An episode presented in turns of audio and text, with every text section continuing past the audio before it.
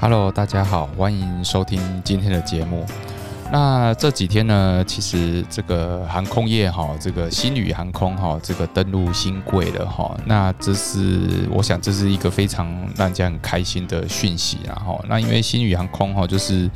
在这个航空迷里里面然后，就是航空股里面哈，它算是一个非常。诶，非常有活力的一个股票，然后虽然它现在亏了九十八亿元，哈，好，啊，不晓得未来怎么回收，哈，但是今天很很开心的就是说，这个负责人，哈，这个这个。呃呃，负责人张国伟他的身价哈就就一系暴涨，了哈用二十原本认股十二块，然后今今天收盘价二十五二十呃最后的收盘价二十一二十二来来看哈，就是说其实他的身价就。整个的暴涨哈，原原本长隆它的长隆股份的持股就大概就是两百多亿了，然后那那现在在换算它目前这个新宇机新宇航空的持股哈，整个整个身价已经到了三百到四百亿左右了哈。我想真的是很恭喜他，因为因为他是一个第二代，然后那在第二代里面还有这么这么好大的开创的精神哈，我想确实是非常少见，而且。而且它整个的航空业的规划哈，比这个其他呃第二代在主持的这个航空公司哈，例如东呃，例如说以前的远东航空呐，还是说复兴航空啊，哈，整个的整个的背景哈底气，然后这个都跟以前的这个业者都不太一样哈，而且它目标是成为亚洲亚洲顶级的这个呃。高端的商，呃，这个航空公司，然后那我想这个是是非常可可可以可喜可贺的事哈。对对，台湾来讲，对航空业来讲，好，那但是我们今天的主题哈，其实是来讲一下这个企业的估值，然后估值的问题，因为。呃呃呃，新呃新宇航空其实它在这个登陆新规之后，就有一个比较公开的市场价格，然后那之前它能透过私私募的方式，也也其实都认满了哈。我想这个是，当然你你的募资的成功率哈，这个都取决于这个。创办人的背景，然后还有他的一些一些的资历，还有他创立这个企业的一些愿景，然后那当然这个负责人张国伟哈，他呃原本就在长龙航空、长龙集团历练过哈，那对于整个航空业他也不陌生。然后第三个，他本身具有这个。技术就是他有机师的执照，哈。那第四个，最后就是说，他规划的整个事业愿景都是以以这个全亚洲为目标的这个体制去成立哦。所以你说他亏了九十八亿哦，我想呃，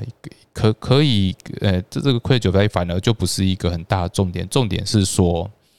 他把这个愿景已经定下去之后。然后他很努力的在落实他的愿景哈，所以市场给他的那个呃这个 price 哈，就是非常的不错哦，非常不错，给他一个掌声。所以呢，我们今天在讲这个估值这件事哈，其实在创业的过程里面，其实就就创办的团队来讲，其实就必须要很重视这个估值了哈。那估值你必须要。可以去让人家去查核，所以呢，其实，在创办企业的时候啊，其实呃，这个创创办团队其实就要非常重视这个金流啊、报表啊这件事情。那新宇航空一开始它就是很目标很明确，我就是要走入资本市场。所以它一开始的建制哈，就是朝着资本市场的方向去迈进哦。那因为当然这个资本呢，本来就是航空业资本呢，本来就是一个很高的门槛呐，所以它啊，这个预期回收期必须很长哈，所所以它它可能可以预见的是，它的它的这个这个。呃，可能会有好一段时间哈是不能拿到股利的啦，但是透过一个波段的一个持股的操作啦哈，例如说透过持股去买卖操作，我想这个是比较常有有一些散户投资人会比较想想看到的情况，然后就透过价差的买卖。好，那那估值这件事，我们就一旦确定啊，如果这个创办团队一开始就是要找寻外部的投资人的话，那其实一开始就要注意这个报表哈，这个内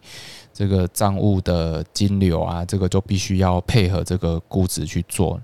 如果你的公司是还没有新贵之前，就是还没有公开发行之前哦，那你你的估值其实基本上就是用你的这个企业财报的净值，然后财报的净值去去做一个做做一个估呃基础的估算，然后那你的企业的净值估算起来，然后再配合你这个呃这个创业团队的技术背景，然后。好，这个再再加上这个这个初期的资本额哈，所以这个这个会总总结的会纳入一个一个溢价里面，然后，所以我我我认为在如果要走入这个筹资的筹资的过程里面，其实创业的团队的资历哈、技术嘛、技术能力，然后还有他的是否有一些。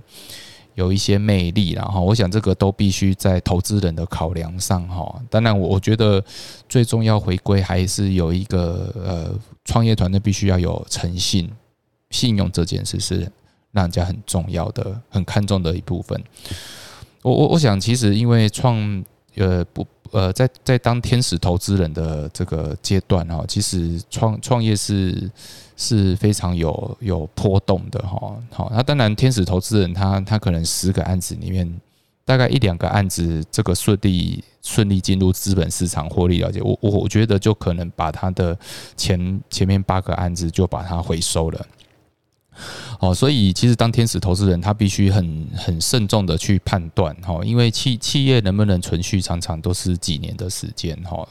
但是他在判断这个投资人的时候，其实就会去根据他的技术背景、他的诚信程度，或是他是否有一些魅力。我想张国伟是相当有魅力的一个一个企业负责人哈，所以像就像那个。呃，电动车、电动车特斯拉的那个老板一样，哦，其实很很早之前，很多人都在做空特斯拉，哦，那甚至很多是专业的投资人在做空特斯拉这只股票，但是他却挺过来了，哈，他挺过来的原因，我想这个跟他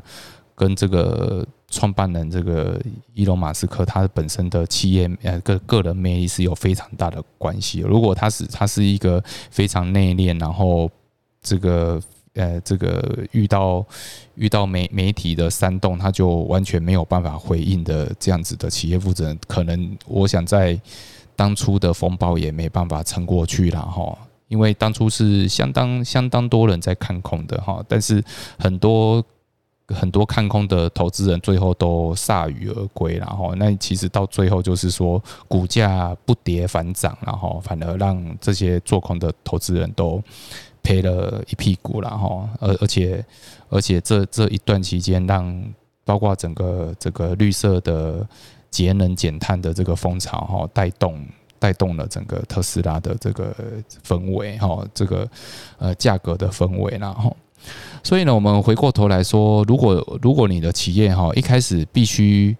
呃就是往筹资公开市场的方向走的话，那那企业的企业团队的组成的结构哦就必须相当的注意，然后那因为很多的估值是没办法透过数字来表达的，例如说我们没办法针对这个呃创办团队的诚信来做评。评分，我们没办法针对创业团队的技术能量来做评分，但是它它是有一些客观的的的一些呃背景考验，例如说他的以往的历程，他的创业是否有创业过的历程，他的技术能量是不是有得过一些奖项，哦，他的他的整个创业背景里面是否前面的老板是否是非常的支持。我想哈，这个都会从一些比较不是数字化的的的方面来做一些评比啦哈。那那今天呢，我们我们当然重点就是只是呃要着重在说啊，如果你的企业估值哈，你一开始就已经要要往这个公开募资的方向走的话哈，那当然你的这个呃公司的营运啊，你必须就是要上轨道。好，你必须要随时都可以经得起查核，哦，因为在做人家在做一些投资哦，他会去检验你的财务报表是不是能够经得起考验。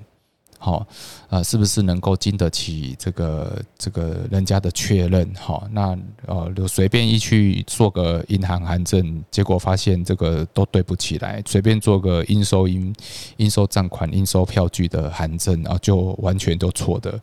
哦就就错的很离谱。哈，我我想这个很基本的，呃，很基本的，呃的东西都还是要要呃，这个财务要能够跟上来。哈。好，那那当然，最后呢，就是说，虽然数字数字不好看也没关系，但是我觉得能够很诚实的面对投资人，就是说，虽然现在数字不好看，但是我们我们呃，在未来的愿景，还是说我的技术能量，好，我我的我在这一段亏损的期期间，我怎么去去加强我的训练，我的深化我的。根底，然后我要怎么继续存存活下去？我我想，我想这这些也才是这个这个投资人会想看到的一些东西啦，哈。因为你做的一个很漂亮的这个简报，哈，都远不如你诚实的面对投资人。然后，如果你对你的产品很很有信心，甚至你把你的身家都压下去，哦，我我想投资人会看到这个这个创办创办团队的这个诚意，还有他们才会愿意的拿出他们手中部分的资金来投资你，这样子投资的成功率才会更大。好，那以上呢，今天这个就是今天的分享，好，谢谢大家的收听，好，拜拜。